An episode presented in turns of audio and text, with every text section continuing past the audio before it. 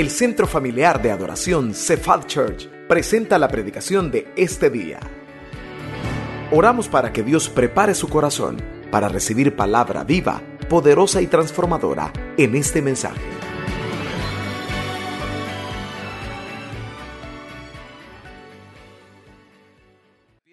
Y abra su Biblia en el libro de Tito, capítulo 2. Tito, capítulo 2, versículos del 11 en adelante. Tito 2, 11. El título le hemos llamado Las tres S de la gracia de Dios. Aquí lo puede ver en pantalla, las tres S. Son tres palabras que comienzan con S, que nos explican los efectos de la gracia de Dios. Tito 2.11, ¿lo tenemos? Lea conmigo, por favor, y póngale atención al pasaje. Porque la gracia de Dios se ha manifestado. ¿Para qué dice primero? Para salvación a todos los hombres, enseñándonos que renunciando a la impiedad y a los deseos mundanos, vivamos en este siglo de qué forma, hermanos?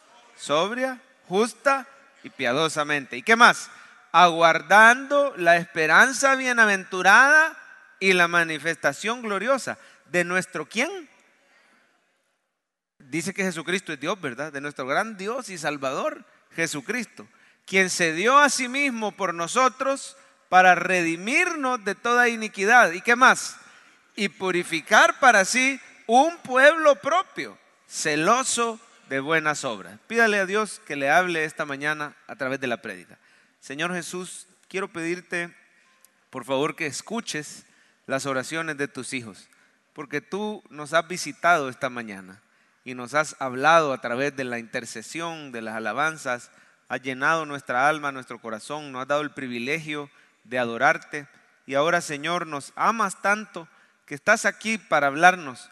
Tú escogiste hacerlo a través de la predicación. Así te plació salvarnos y así te plació, Señor, sostenernos. Te pido por favor que nos hables, que nos aclares cuán grande ha sido tu gracia, tu amor para con nosotros y que nos ayudes, Señor, a poner en práctica este mensaje. Pídale al Señor, ayúdame a ser un hacedor de la palabra. Dígaselo en este momento. Gracias. Gracias, bendito Dios. En el nombre de Jesús oramos y la iglesia dice, amén. Pueden sentarse, amados. Hey, ¿y vos sos cristiano? Y uno contesta, por la gracia de Dios, sí. Amén. ¿Ya le ha pasado que le preguntan eso? ¿Vos sos cristiano? Por la gracia de Dios. Esa es la forma correcta de responder esa pregunta. La razón por la que usted y yo somos cristianos no es por nuestra inteligencia, no es por nuestra superioridad moral, no es por nuestra bondad, nuestra perfección, nuestra astucia, nuestra madurez. No somos mejores que los que están allá afuera. ¿Sabes qué es lo que te tiene aquí esta mañana en la iglesia, adorando a Dios y enamorado de Él? La gracia bendita de Dios. Mira, ¿y vos cómo has hecho para cambiar tanto? Yo te conocí como eras antes y ahora veo los cambios en ti, son notorios. ¿Qué es lo que tiene que responder usted? Fue la gracia y la misericordia de Dios. Mira, ¿y cómo haces para estar de pie? Yo he tenido amigos que son tan sinceros cuando saben que estamos pasando una prueba dura, un desierto de esos que son notorios. Y como hoy con las redes sociales se, se potencia la capacidad de chambre y de chisme, ¿verdad? Todo el mundo se entera de todo y le dicen, ¿cómo has hecho para estar de pie después de esta gran prueba que te ha venido? Gente que está pasando graves desiertos hoy en día. ¿Y sabe qué es lo que tiene que responder uno? Es la gracia de Dios la que me sostiene en pie. El apóstol Pablo dijo, yo no, yo no merezco ser llamado apóstol porque yo perseguí a la iglesia, más lo hice por ignorancia. Yo soy el más pequeño de los apóstoles. Sin embargo, he trabajado más que todos estos juntos. Más que Pedro, más que Juan, más que Felipe, más que todos juntos, Pablo. Y claro, si vemos el Nuevo Testamento, la mayoría lo escribió él. Podrían ser más de 13 libros de los 27 del Nuevo Testamento. Y dice, he trabajado más que todos ellos, siendo el más pequeño, pero no yo, sino la gracia de Dios conmigo. La gracia de Dios, hermano, es un concepto central al cristianismo. Es algo tan importante, pero muchas veces no lo podemos definir con precisión. Solo lo decimos pero a veces no lo entendemos. Muchos dicen, ah, bueno, la gracia de Dios es el amor de Dios. Y tienen razón en parte, ¿verdad? Pero es La gracia de Dios realmente es, un, es, un, es una clase especial del amor de Dios. Entrando más en detalle, las personas dicen, bueno, es el amor inmerecido. ¿Qué es la gracia de Dios? Es el amor inmerecido de Dios. Quiere decir que había algo en nosotros por lo que no merecíamos recibir ese amor y sin embargo Dios decidió darnos ese amor. ¿Cuántos alaban a Dios por eso? ¿Cuántos reconocen que no merecían el favor, la salvación y la gracia de Dios? Y Él se las dio. Pero ¿sabe usted que ese concepto todavía se queda un poquito corto? Si yo salgo al parqueo al mediodía, cuando ya se van los hermanos, y me encuentro a un desconocido que se le ha quedado la llanta, y yo me pongo a la par de él a ayudarle a cambiar la llanta, podríamos decir que eso es amor inmerecido, ¿o no? Porque es un desconocido. No tengo obligación de pararme, pero sin embargo si lo hago, eso es amor inmerecido. Ahora, si yo salgo y me encuentro a un enemigo, me encuentro a alguien que me ha amenazado de muerte y se le ha quedado la llanta, me encuentro a alguien que nos ha hecho daño, nos ha ultrajado, nos debe dinero, qué sé yo, y aún así, siendo enemigo, yo me detengo y le hago un favor. Eso, mis amados hermanos, eso es gracia. La gracia es el favor inmerecido de Dios por personas que eran sus enemigas. ¿Cuántos dicen amén? Ahí está en pantalla, por favor, esa frase, póngamela. La gracia de Dios es su favor por personas, léalo conmigo, que eran, ¿qué dice? sus enemigas. ¿Sabía usted que usted y yo, aunque no lo sepamos, antes de venir a Cristo éramos enemigos de Dios? Enemigo quiere decir que hay una oposición, hay una enemistad. Y claro, si Él es un Dios santo y usted y yo estamos, pero lejísimos de ser santos. ¿Cuántos dicen amén? ¿Cuántos se han enojado esta semana? ¿Cuántos eh, han mentido esta semana? No me levante la mano, Peor si tiene a la esposa ya la paro, al esposo, ¿verdad? ¿Cuántos le hemos fallado? A ver, dejémoslo así general. Aquí sí levánteme la mano. ¿Cuántos reconocen que le hemos fallado al Señor esta semana? Y Él es un Dios santo, hermano. No tiene nada que ver con la maldad. Pero por la gracia de Dios, el amor de Dios por personas que eran sus enemigas. Siendo enemigos, siendo esclavos del pecado, ofendiéndole diariamente, hermano. Él nos reconcilió nos transformó y nos salvó. Ahora, la gracia de Dios no es un concepto. La gracia de Dios es una persona y su nombre es, ¿quién dice? Jesús. Lea conmigo esa frase, por favor. La gracia de Dios no es un concepto abstracto, no es una filosofía de vida. La gracia de Dios es una persona, hermano. ¿Y sabe quién es la personificación de la gracia de Dios? Jesucristo, siendo enemigos. Dice la Biblia que Dios muestra su amor para con nosotros en que siendo aún pecadores, Cristo murió por nosotros. Otras religiones en sus libros sagrados te dicen, aquella persona que es pecadora y que no agrada a Dios, Dios mismo le va a castigar. Lo dicen los libros sagrados de un montón de religiones, pero solo la palabra de Dios dice, siendo aún pecadores, Cristo murió por nosotros. De tal manera amó Dios al mundo que ha dado a su Hijo unigénito. ¿A dónde vemos en el pasaje de Tito? Yo quiero pedirle que por favor no pierda el pasaje de Tito porque este es un tipo de mensaje que se llama expositivo, donde vemos palabra por palabra algunas cositas importantes. Yo quisiera que usted le ponga atención a esta primera frase, donde dice que la gracia de Dios es Cristo. Dice, porque la gracia de Dios se ha manifestado. Eso está en el versículo 11. La gracia de Dios se ha manifestado. En el original lo que dice es, recuerden que la gracia de Dios ya se manifestó. Es decir, Pablo estaba hablando con un pastor joven llamado Tito. Este pastor había sido enviado a una isla muy grande. Imagínense qué tan grande era la isla de Creta, que habían varias ciudades dentro de la isla. Estamos hablando de algo así como el Reino Unido, que es una isla, ¿verdad? Gran Bretaña, Inglaterra, es una isla, pero tiene un montón de ciudades, una isla grande y el pobre pastor Tito está pastoreando, está levantando, está ordenando las diferentes congregaciones. Vendríamos, vendría siendo como un supervisor, como un presbítero, ¿verdad? Él pastoreaba pastores y daban estos pastores a veces mal testimonio en la isla de Creta. Y Pablo le dice a Tito, mira, exhortarlos a que se sometan, ¿verdad? Las esposas que sean así, los esposos que sean así, los pastores que sean así. Y ahí dice, porque la gracia de Dios ya se manifestó para salvación y empieza a decir las tres S que son las que vamos a ver hoy. Así que la gracia de Dios es una persona y ya se manifestó, su nombre es Cristo. Debemos de alabar al Señor, usted y yo, hermano, que vivimos en este tiempo, no digamos en un Antiguo Testamento donde se veía nada más por medio de figuras, ahora ya tenemos el Evangelio de Cristo. ¿Sabe qué? Esa es una gran bendición. Usted y yo podemos confiar en Jesús para salvación, podemos confiar en Jesús para transformación, pero también es una gran responsabilidad. Amén.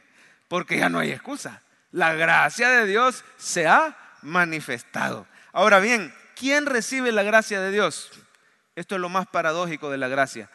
Para recibirla, usted tiene que demostrar que no la merece. Eso es lo más precioso de la gracia de Dios. Los candidatos, por ejemplo, si usted quiere un préstamo, con el banco, esto es bien paradójico, ¿verdad? Si usted quiere un préstamo, usted le tiene que demostrar al banco que usted no necesita el préstamo, porque si usted en, los, los, números, en la finanza, usted pone, mire, yo estoy bien fregado, no se lo van a prestar, ¿verdad? Porque usted no va a poder pagar. Usted tiene que poner, mire, yo gano tanto, yo estoy solvente, solo tantas personas dependen de mí, yo tengo buen récord.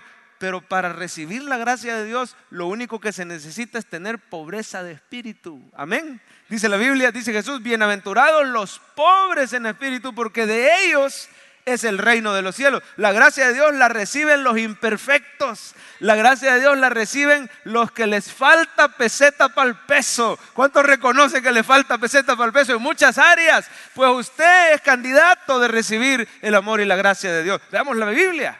¿Quiénes han recibido la gracia de Dios? Abraham. ¿Y acaso Abraham era buena pieza cuando Dios lo llamó? Era mejor que los demás. Ahí donde él vivía con su papá Taré, Abraham y su papá Taré, vivían, hermano, en Ur de los Caldeos.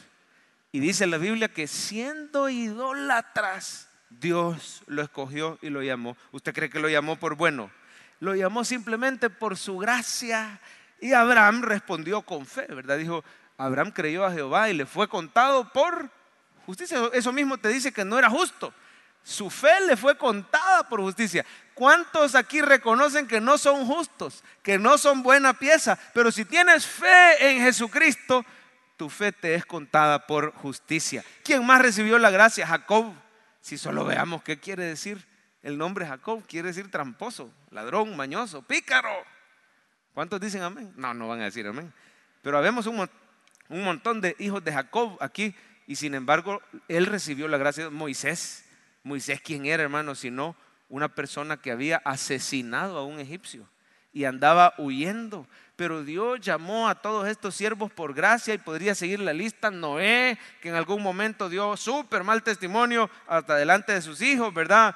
Emborrachándose. David, usted sabe que no era ningún santo, ningún perfecto, y sin embargo, por gracia Dios dice, es un hombre conforme a mi corazón. Quiero decirle esta mañana, si usted ha creído en Jesús, yo no sé si usted se venía sintiendo mal, si usted se venía sintiendo culpable, pero Dios dice, no hay ninguna condenación para los que están en Cristo.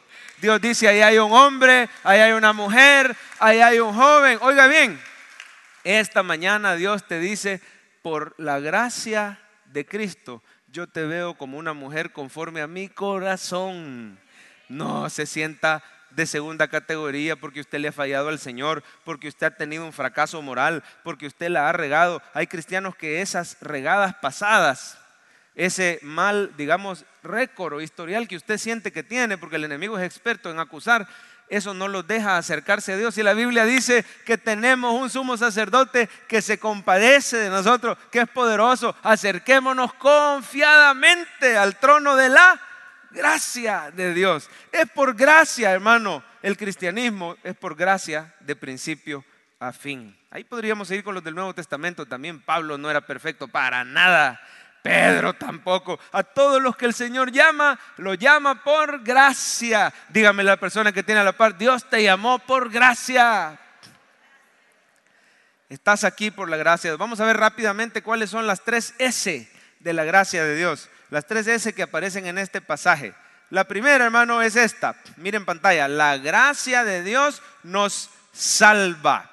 Esa es la primera S. Dice el versículo 11 y quiero pedirle por favor que subraye estas siguientes palabras.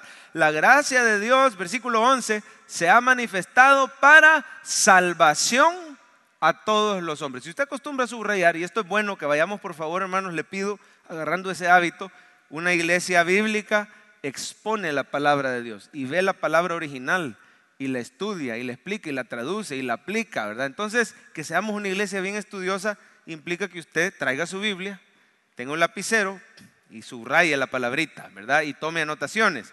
Por ejemplo, aquí lo que estamos subrayando es que la gracia de Dios nos salva. Dice Jesús, la gracia de Dios se ha manifestado para salvación. Y la palabra salvación aquí, hermano, es soterios, que quiere decir rescate. Quiere decir que necesitábamos ser rescatados de alguna situación. Quiere decir también liberación. ¿Quiénes son los que necesitan ser liberados? Los que estaban presos, los que estaban atados. ¿Quiénes son los que necesitan ser rescatados? Me contaba un amigo que estaba ayer en Plaza Mundo de Soyapango, que de repente, polongón, polongón, se empezaron a ir las explosiones que estaban ocurriendo a la par, ¿verdad?, de esa empresa de gas. Y dice que al principio todo el mundo estaba un poco tranquilo y curioso porque dijeron quizás son las luces campero. No, pero muy temprano y además estamos bien lejos, ¿verdad? Pero quizás el, centro comercial está haciendo algo. Cuando vinieron a sentir que hasta temblaba y, que habían eh, sensación de calor y vieron a la gente corriendo. Eso se puso terrible y ellos dijeron, ojalá que no vaya a haber un problema, porque a veces es más la histeria colectiva de la gente que hace que uno se pasen encima a otro, ¿verdad? Se trataron de calmar este mi amigo y su familia y decían, ojalá eh, tengamos paciencia, pronto van a venir a rescatarnos. Esa es la palabra salvación. Cuando usted sabe que en sus fuerzas no hay nada que usted pueda hacer, cuando usted sabe que estaba condenado al infierno, a la condenación, a la perdición, lejos de Dios, sin esperanza, pero Jesús se manifestó y Él le trajo esperanza y salvación a su vida. La primera S entonces de la gracia de Dios es que la gracia de Dios nos salva, hermano. Y salvación, ahí le va a aparecer en pantalla, salvación entonces es, hermano, que estando muertos, la salvación significa que estando muertos, Él nos dio vida. Así dice la Biblia, que estábamos muertos en delitos y pecados. Significa también que siendo esclavos, el Señor nos dio libertad. Estábamos esclavizados a lo malo. No podíamos parar. ¿Por qué cree usted que existen las adicciones? Por la condición pecaminosa del hombre. El hombre queda atado, producto de su naturaleza caída, separado de Dios, y no puede parar. Y siempre está como queriendo saciar la sed de su alma con aguas de este mundo cuando solo Cristo puede saciar, solo Él es fuente de agua viva. Amén. La gracia de Dios también, hermano, la salvación, perdón, significa que siendo enemigos, el Señor nos reconcilió. Así que nuestra condición humana, hermanos lindos, era irremediable, pero el Señor vino y nos salvó. Yo quiero que usted vea al final del pasaje que leímos hoy, cómo fue que nos salvó el Señor. Dice en el versículo 13 y 14, lea conmigo, aguardando la esperanza, ahí lo tiene usted en su Biblia, ¿verdad? Bienaventurada y la manifestación gloriosa, oiga, así fue como nos salvó, de nuestro gran Dios, ¿y qué dice? Salvador, ¿quién? Jesucristo, quien se dio a sí mismo para redimirnos de toda iniquidad. El Señor te redimió. Jesucristo murió por ti. Él vino, hermano, y estabas tú esclavizado. ¿Y sabe qué quiere decir redención? Que con su sangre Él pagó el precio necesario. Ahora si crees en Cristo ya no eres esclavo del pecado. Ahora el Señor ha pagado el precio. Y sabe qué, imagínese qué bonito lo que hizo.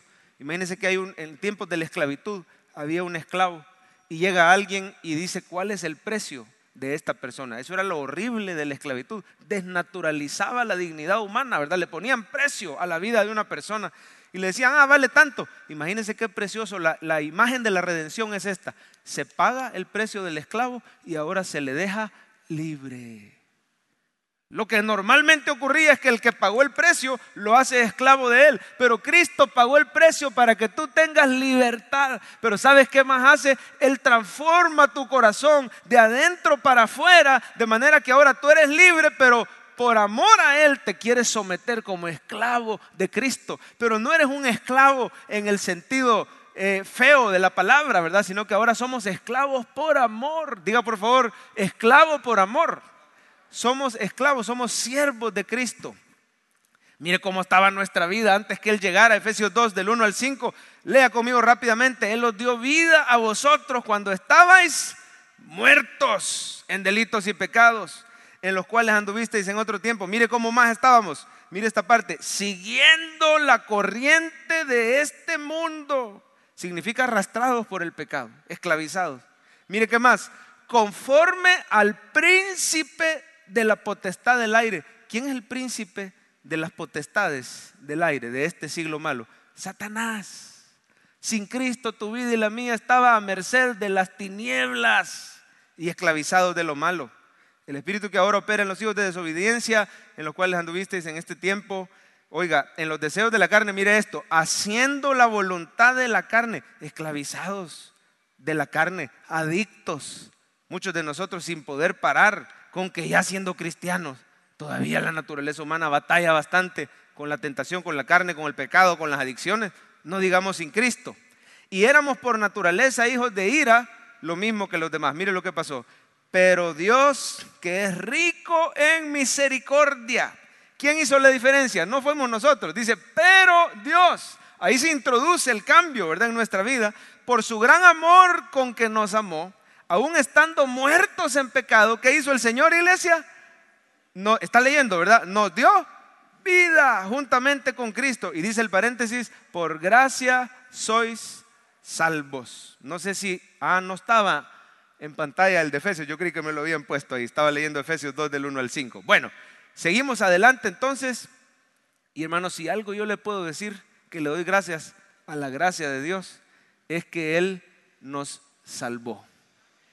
Yo me acuerdo uno de estos días, Dios me quebrantó con un pensamiento. Estábamos en el hospital, a pesar que no permitían visitas, ¿verdad? De lejitos, Dios me permitió ir a ver al pastor Francisco. Durante la cirugía, resulta que ocurrió un problemita. Vieron ellos la articulación demasiado afectada y demasiado, eh, digamos, como casi despedazada, ¿verdad? Y entonces eh, tuvieron que improvisar, no improvisar, sino que hacer un plan B el doctor, Dios lo usó, introdujo dos pines, dos clavos, para enderezar un dedo, para reconstruir prácticamente. Entonces se complicó un poquito más la cirugía. Eso hizo que el pastor saliera con muchísimo dolor. Pero al siguiente día, gracias a Dios, Dios ya lo había tranquilizado, lo había desinflamado, ya los medicamentos estaban eh, pegando y él estaba más tranquilo. Pudimos de lejitos platicar un buen rato. Al ratito estaba el pastor con un surrimero de trataditos, así. Enfermera que entraba, se iba evangelizada.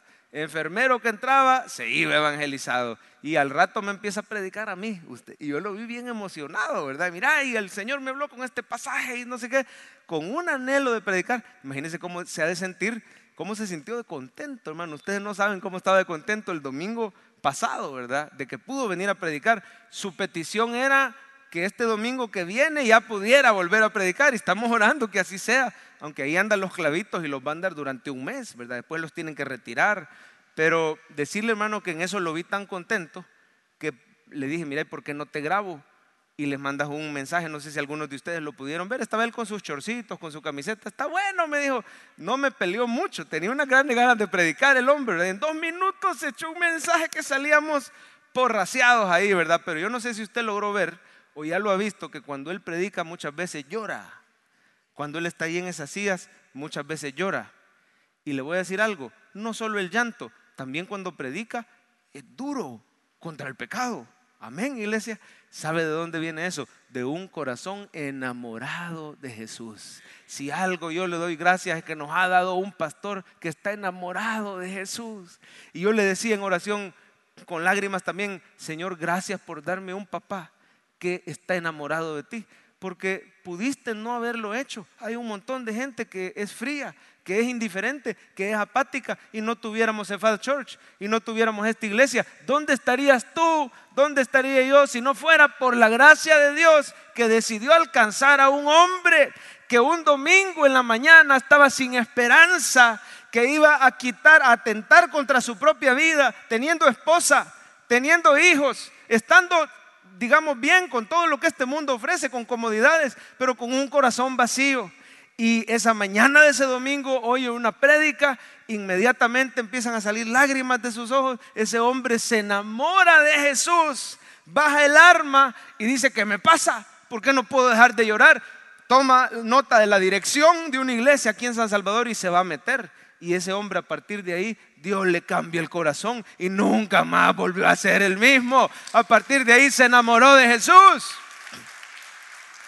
Y hermano, hasta la fecha, eso fue hace, bueno, si la iglesia tiene 30 años y antes de eso él pastoreó 10, ya lleva como 40 de ser cristiano, por ahí más o menos.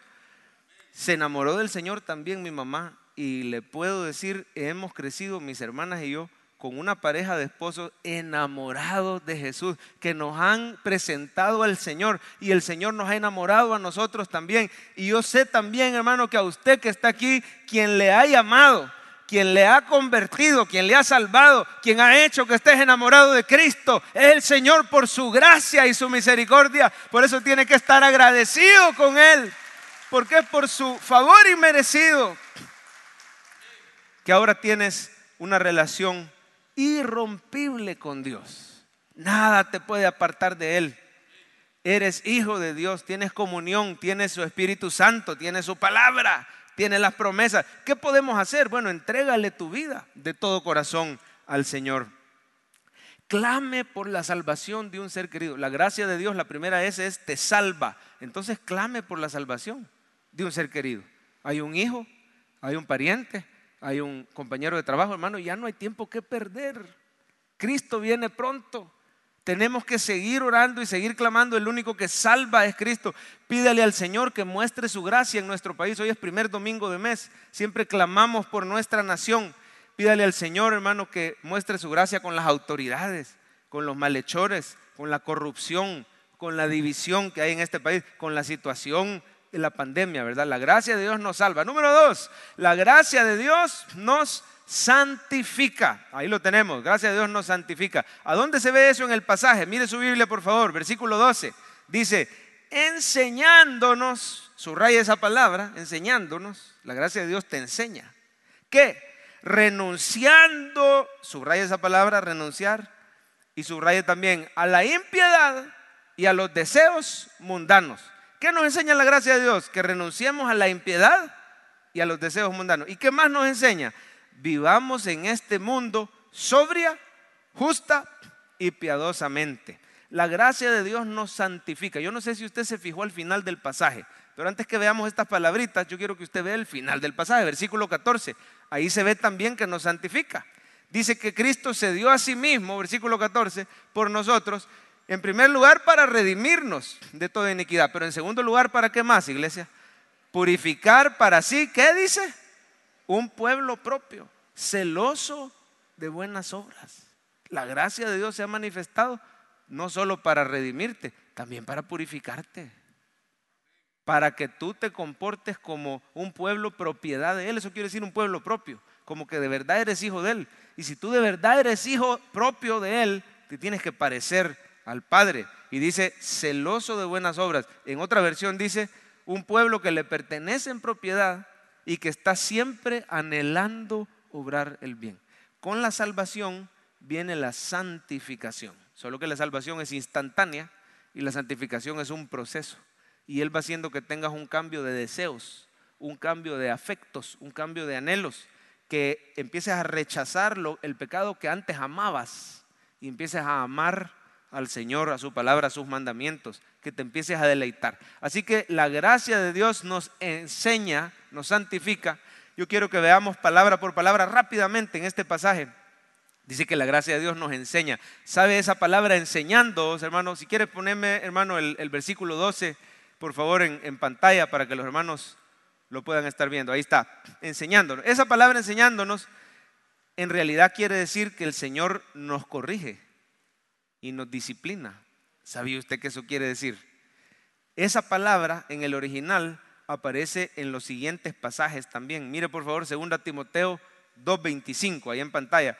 Que con mansedumbre corrija, esa palabrita corrija a los que se ponen. Es la misma que está en Tito 2, que se traduce como nos enseña.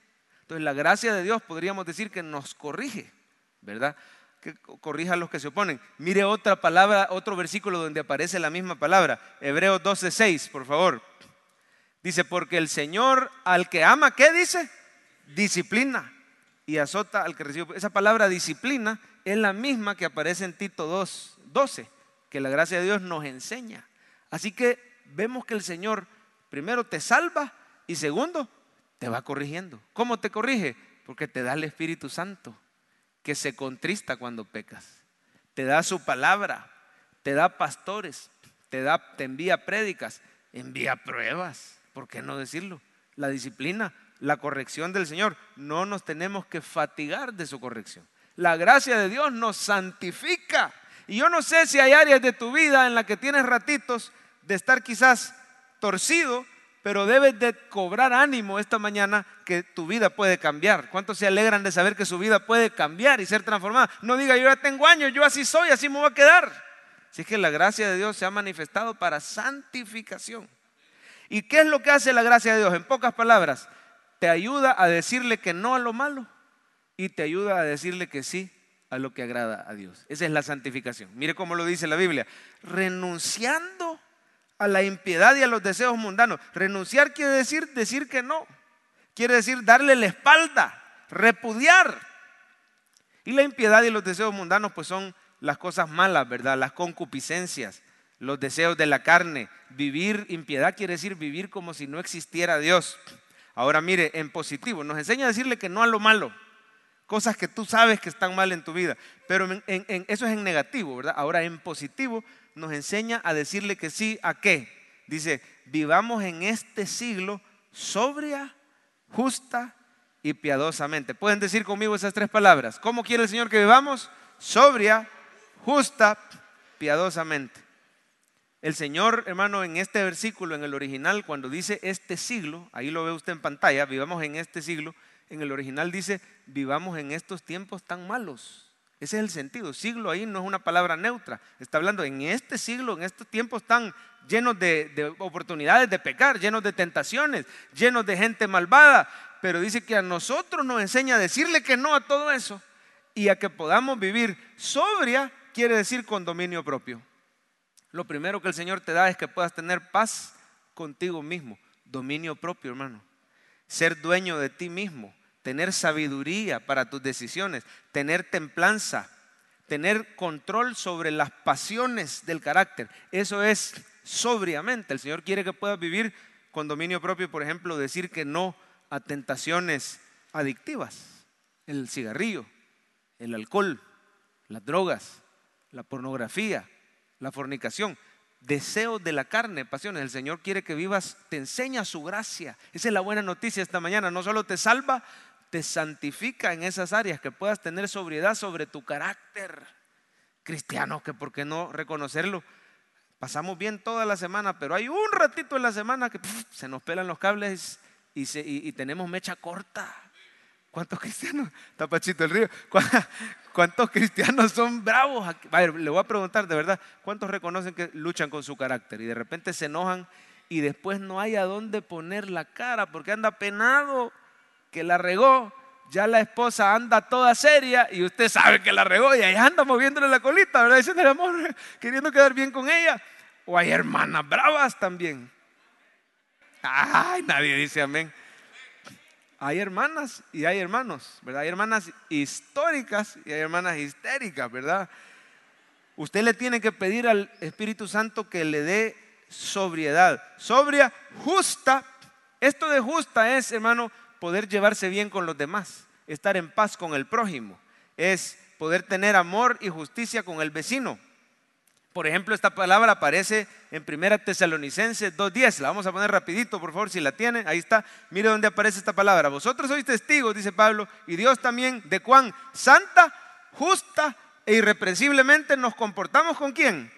Con los demás. Esta palabra justa tiene que ver con el prójimo. Que usted tenga buenas relaciones interpersonales. Eso se lo da la gracia de Dios, tener un matrimonio en paz, una buena relación con tus hijos, una buena relación con los vecinos. Se lo puedes pedir a la gracia de Dios. E, este punto, hermano, es tanto una bendición como una responsabilidad. Por un lado, se lo puedes pedir a Dios. Y por otro lado, no te puedes hacer el disimulado con esas áreas Porque si de verdad Dios te ha salvado, te tendría que estar santificando. Y, este también es un mensaje de exhortación para nosotros, hermanos. Si es verdad que tenemos la gracia de Dios, que se note en nuestras relaciones interpersonales. No puede ser que estés peleado con todos y con todas y, que el problema sean los demás, si el factor común somos nosotros. Y nos enseña también a vivir piadosamente. Piadosamente quiere decir tu relación con Dios. Te hace que te den ganas de orar, te hace que te den ganas de leer la Biblia, te hace que te den ganas de, ayunar, ¿verdad? El Señor hace el cambio en nuestro corazón. Así que la gracia de Dios, diga por favor, me santifica, dígalo en este momento.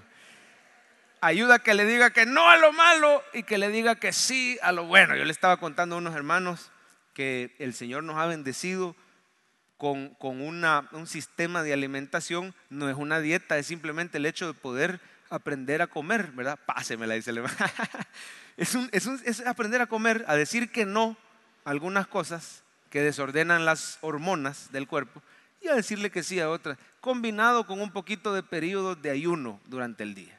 Por supuesto hay que eh, nutrirse bien, ¿verdad? Nutrirse con, el cuerpo necesita agua, el cuerpo necesita electrolitos, necesita proteínas, carbohidratos, grasas. Esta no es una clase de nutrición, no se preocupe, ¿verdad? Tengo un punto con todo esto. Lo que le quiero decir es que al par de días de estar haciendo esto, me empiezo a sentir mucho mejor, empieza a normalizarse la presión arterial, empieza a bajar el peso sin buscarlo, empieza a, normalizarse el cuerpo. Y me empieza a decir mi esposa, fíjate que yo lo quisiera probar. Y aquí quisiéramos ser bien sinceros con ustedes, que ella por años ha padecido desórdenes hormonales, desórdenes que la llevan a problemas, por ejemplo, muchas mujeres comprenderán, como la endometriosis y desórdenes hormonales muy molestos y muy incómodos. Aparte de un carácter que, no, mentira. no, para nada, al contrario, ahí yo, yo parezco que tengo endometriosis. Pero decirle, hermano, que empieza ella a hacer la dieta también, un poco menos estricta porque ella no tiene que rebajar, pero empieza a dejar lo malo y a nutrirse de lo bueno y a nutrirse con electrolitos y se empieza a curar y Dios empieza a hacer la obra en ella. Y le digo yo, llego bien contento, le digo, mi amor, ya viste, te estás curando, ¿cómo te sentís? La verdad que no aguanto, me hace falta el pan dulce, me hace falta la gaseosa, me hace falta el pan, la pasta, me hace falta, ¿qué me decías? Aquí hasta lo anoté para que no se me olvidara, la pupusa, los churros españoles, ¿verdad? Bueno, mira, pongámonos de acuerdo, ¿verdad? rompela dos veces por semana, le digo, o rompela una vez por semana. Va a creer usted que llegue el día que la podía romper y sabe qué me dijo. No, ya se me quitaron las ganas. Me estoy sintiendo mejor, ya no la quiero romper. La puedo romper, tengo la libertad de romperla, pero no quiero porque me estoy sintiendo mucho mejor así. ¿Sabes qué hace Cristo cuando llega a tu corazón, hermano? Te empieza a ayudar a decirle que no a lo que le hace mal a tu alma y te empieza a dar un nuevo gusto, un gusto renovado por su palabra, por su presencia, por la oración. Y después el Señor te dice, yo te he hecho libre. Y tú puedes decir, gloria a Dios como cristiano, a mí nadie me prohíbe nada, todo me es lícito, pero no todo conviene, todo me es lícito, pero no me dejaré dominar. ¿Por qué? Porque Él ha puesto un nuevo corazón adentro. Y ese corazón dice, yo podría, pero no lo hago porque prefiero al Señor, estoy mejor con el Señor, me siento mejor con el Señor, quiero ser fiel a Él, estoy enamorado de Él. ¿En qué áreas de tu vida necesitas ser santificado? La gracia de Dios te santifica. Rendísela al Señor, pero también ponete las pilas. Rendíselo al Señor. Esa es dependencia, pero también ponete las pilas. Esa es diligencia. Esa es la clave para la santificación. Dependencia y diligencia. número tres, porque ya no tenemos tiempo, la gracia de Dios nos sostiene. Esa es la tercera S. La gracia de Dios nos sostiene. Así que hemos dicho, nos salva. ¿Qué más hace? Nos santifica. Y la tercera, nos sostiene. Mira el versículo 13 dice, aguardando la esperanza bienaventurada y la manifestación gloriosa de nuestro gran Dios y Salvador Jesucristo. Esa palabra aguardando quiere decir esperando a lo largo del tiempo. Quiere decir, hermano, que el cristiano, por más pruebas que le vengan, el Señor lo va a sostener con una esperanza en su corazón. ¿Y cuál es esa esperanza? Que nuestra mejor vida comienza cuando Cristo venga por nosotros o nosotros nos vayamos con Él. Esa es la esperanza bienaventurada y la manifestación gloriosa, si usted ve el original, se refiere a una misma cosa. Hay, hay, quienes lo tratan de separar y dicen, no, la esperanza bienaventurada es el rapto y la manifestación gloriosa es la segunda venida, pero en el original era un mismo evento. Es como cuando dice después de nuestro gran Dios y Salvador Jesucristo, es la misma persona, no está hablando del Dios Padre y de nuestro Salvador Jesucristo, no, son, el griego, la construcción del griego le indica a usted que está hablando que estamos esperando ese día cuando el Señor venga por nosotros y que nuestra esperanza es Cristo y que Cristo nos sostiene. ¿Sabe lo que quiere decir en el, en el, original? Yo quisiera que subraye la palabra aguardando, por favor. Aguardando en el original quiere decir esperar con apetito, esperar con anhelo, esperar con ganas. No es lo mismo esperar que esperar con ganas. Amén. Cuando usted está hambriento, mis dos hijos, gracias al Señor, Dios les ha dado excelente apetito. Eso sí que no les gusta el ayuno, mire, y además están en crecimiento, así que no se puede, ¿verdad? Pero cuando hemos ido a un lugar y se tardan en servir, los veo esperando, pero con hambre, con ansias, con apetito. Pasa el mesero y va para otra mesa y los niños se le quedan viendo que casi se comen al mesero, ¿verdad? Hasta que cuando llega la comida, todavía les digo, espérese, tenemos que orar. Y uno de ellos, cabal me fijo yo que estoy orando y está con el ojito abierto, viendo si lo estoy viendo, queriendo agarrar una papita ya el bandido. Niño, ore, espérese. Pero eso es esperar con ansias. Esperar con ansias es decir, ya no me aguanto. A ver, diga por favor, ya no me aguanto. Porque Cristo venga. Hermano, la, eh, aguardando es como cuando una mujer está embarazada y le dicen a esos nueve meses la dulce espera. Porque ella dice, ya no me aguanto. A pesar que hoy hay tecnología, ¿verdad? Para ver más o menos cómo va a ser la cara del cipote, ¿verdad? Y a ver si, si se parece más a él o a ella desde que esté en el vientre. Pero usted dice, ya no me aguanto. La dulce espera. Quiero que llegue ese día donde va a nacer y ahí nos vamos a gozar. Mire cómo dice 2 Pedro 3:13. Mire cómo nos sostiene el Señor. Pero nosotros, la misma palabra, esperamos según sus promesas. ¿Qué es lo que esperamos? Cielos nuevos y qué más? Tierra nueva en los cuales mora la por favor no se conforme con un político de este mundo. Sea del partido que sea, sea de este partido o del otro partido o del otro partido. No, hombre, hermano, si la verdadera justicia, la verdadera misericordia, el verdadero amor solo va a venir cuando Cristo reine en esta tierra, todos los demás te van a decepcionar tarde o temprano. No quiere decir que no hay que orar por los gobernantes. Hay que orar que se conviertan. Hay que orar por que vivamos en este siglo, en este mundo, quieta y reposadamente en toda piedad y honestidad. Eso es bueno y agradable delante de Dios. Así es. Pero hay que orar para que se conviertan, para que se vayan con Cristo cuando Cristo venga, porque ahí comienza la verdadera vida, querido hermano. Y la gracia del Señor te sostiene. Filipenses 3:20 dice, nuestra ciudadanía está ¿dónde? Dice iglesia. En los cielos, de donde también, ¿cuál es la palabra que usa ahí? Esperamos al Salvador, al Señor Jesucristo, el cual transformará el cuerpo de la humillación nuestra, que sea semejante al cuerpo de la gloria suya. Gracias a Jesús, tener las promesas de Dios que te sostienen en medio de cualquier prueba. Quiero dirigirme de parte de Dios a alguna persona. No sé si pueden ir pasando ya los hermanos de alabanza. Que está pasando una prueba dura en su vida. Solo la gracia de Dios te puede sostener. Solo la gracia. Tienes que buscarlo de madrugada. Tienes que agarrarte de Él. No ponga, no cometa el error de tratar de buscar un escape y de buscar a una persona a que lo llene. Solo Cristo. Solo Él te va a llenar. Solo Él te va a saciar. Te va a sostener y te va a transformar a través de la prueba. Mire lo que hemos estudiado esta mañana, mientras suena suavemente la música, ahí está en pantalla. La gracia de Dios, estas son las tres S de la gracia de Dios. La gracia de Dios nos salva. ¿Qué más hace? La gracia de Dios nos santifica. ¿Y qué más? La gracia de Dios nos sostiene. Póngase de pie. Que el Señor nos permita tomar decisiones esta mañana con su palabra.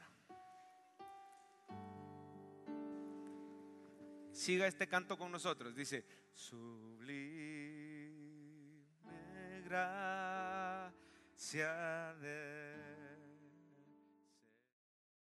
Esperamos que este mensaje haya sido de bendición para su vida. La Biblia dice que Dios es santo y el ser humano es pecador, pero en su gran amor, el Padre envió a Jesucristo a morir en la cruz para pagar por nuestros pecados. luego lo resucitó para darnos vida eterna. Si usted cree en Cristo como Salvador y Señor, hable con Él diciendo, me arrepiento, perdona mis pecados, te ruego que me salves. Ponga su fe en Él y crea que solo Cristo le puede salvar. Bienvenido a la familia de Dios. Le invitamos a congregarse en Cephal Church los domingos a las 7 a.m., 9 a.m., 11 a.m. y 5 p.m. Visite nuestro sitio web cefadchurch.org o búsquenos en las redes sociales como Cephal Church. Dios le bendiga.